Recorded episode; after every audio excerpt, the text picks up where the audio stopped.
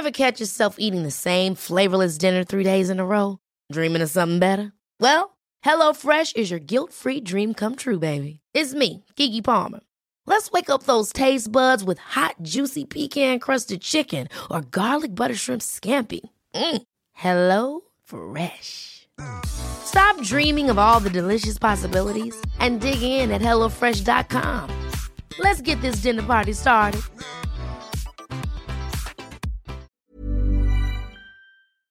This is the Frae podcast, brought to you by thefrae.com, a place for women who want more from life. This is what I want. This is what I need. If you don't have to go, I can set you free. Are you gonna make a move? Are you gonna come and see? Whatever you wanna do, you know it's cool with me. Welcome to today's episode. It's a solo podcast, and I'm going to just be chatting with you about this concept that I'm sure you're across because it's quite a trend at the minute to talk about this. But it's a concept of romanticizing your own life. Now, when I look up the definition of romanticizing, um, it says to talk about something in a way that makes it seem, seem better than it really is. Um, but other words for it are also glorify or magnify. And I think that whilst we don't want to exaggerate and make our lives out to be better than they are, we don't want to gaslight ourselves. I think that, like, in a way, we've kind of just forgotten how extraordinary some of our ordinary moments are and how wonderful they can be if we look at them from the right perspective. It's easy as well to just kind of lean into the drudgery of life and go through the motions, forgetting that every day is something to celebrate, as corny as that sounds. When I think about this concept, I guess the most important part is um, mindfulness, right? Like it's being mindful, it's being present in each moment and allowing ourselves to access that romantic view of our everyday life and also to access pleasure. So, I want to encourage you to have a little think about ways that you can romanticize your everyday life. How can you take in more pleasure? So often we become the gatekeeper to our own joy, our own fun, our own pleasure for whatever reason. We assign ourselves the gatekeeper role, and it's like, you know what? We don't have time for that frivolous stuff. But the frivolous stuff, in quotes, because I don't think it is at all, but that stuff that really is the icing on the cake of life is the important stuff. You know, I don't think any of us are going to get to the end of our life and be like, oh, I'm so glad I always empty the dishwasher on time. Or I'm so glad that, um, you know, I ran a really strict household. We want to get to the end of our life and think, I'm really pleased that I laughed with my kids. And I'm really happy that I took the time to enjoy my partner and enjoy my friends and not miss out on what's around me.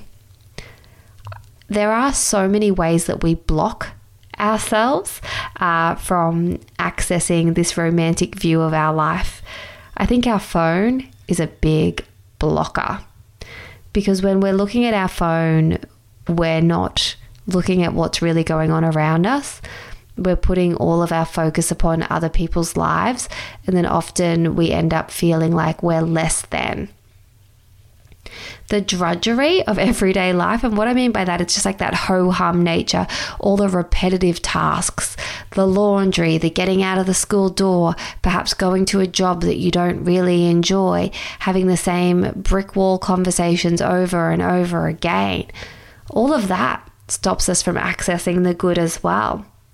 Rushing. Rushing is one of those things that stops us from being mindful for sure. Because if we're so busy racing from one task to the next, you don't have time to literally and figuratively stop and smell the roses. So, whilst you're thinking about ways that you can get more pleasure into your day, I want you to also think about what are your blockers? What are the things that are stopping you from accessing that joy and that perspective and that point of view? And some of those blocking things are very real. You know, you can't just decide to not do the laundry or decide that you're not going to go to work. But at least just acknowledging, okay, these are the things that throughout my day are maybe chewing up energy that's not allowing me then to access the good things. When it comes to, I guess, romanticizing our lives, I would encourage you to think about our different senses. So, our sight, our touch, our smell, sound for sure. How can you indulge and create more pleasure for those senses? With touch, it could be in the way that you dress, the way that the fabric feels on your skin. It can be your linen. It can be reaching out and touching your loved one's physical connection. It's touching yourself. You know, just taking the time or creating the time.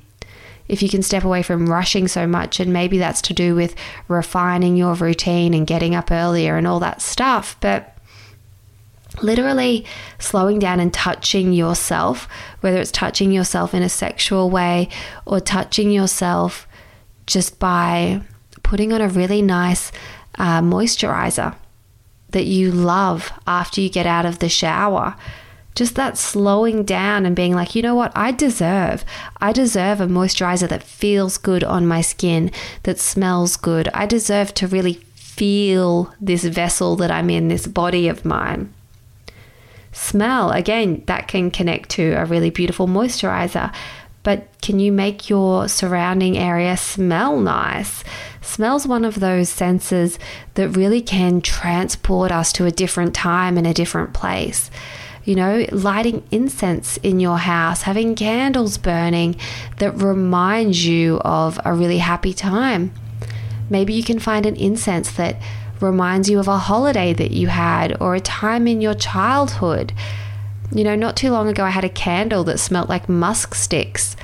And it literally brought me so much pleasure because it would just take me back to being a kid and eating musk sticks in the back of my dad's car with my sisters. And I loved, just loved that, um, that reminder.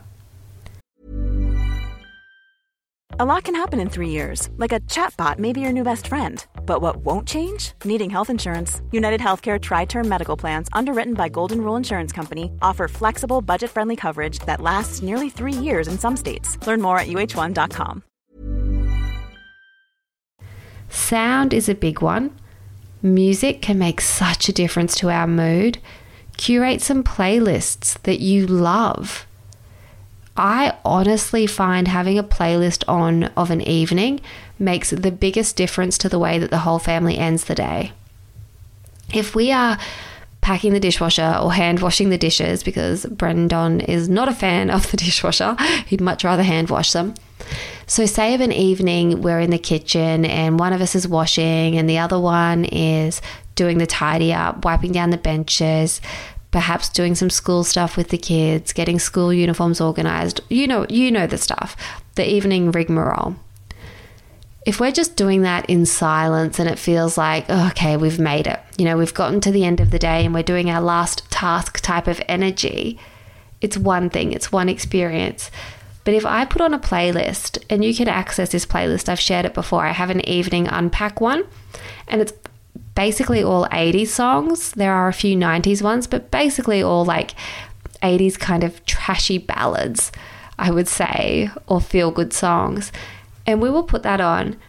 And before you know it, we're all in a much brighter mood. The kids are lighter, I'm lighter as I'm singing along, and it's silly music, so you can't help but kind of be a bit daggy and move around. And it just changes the whole way that the day ends. So, music is such a big one.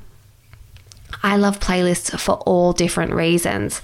When I was single, I had a playlist that I would put on every morning that I didn't have the kids.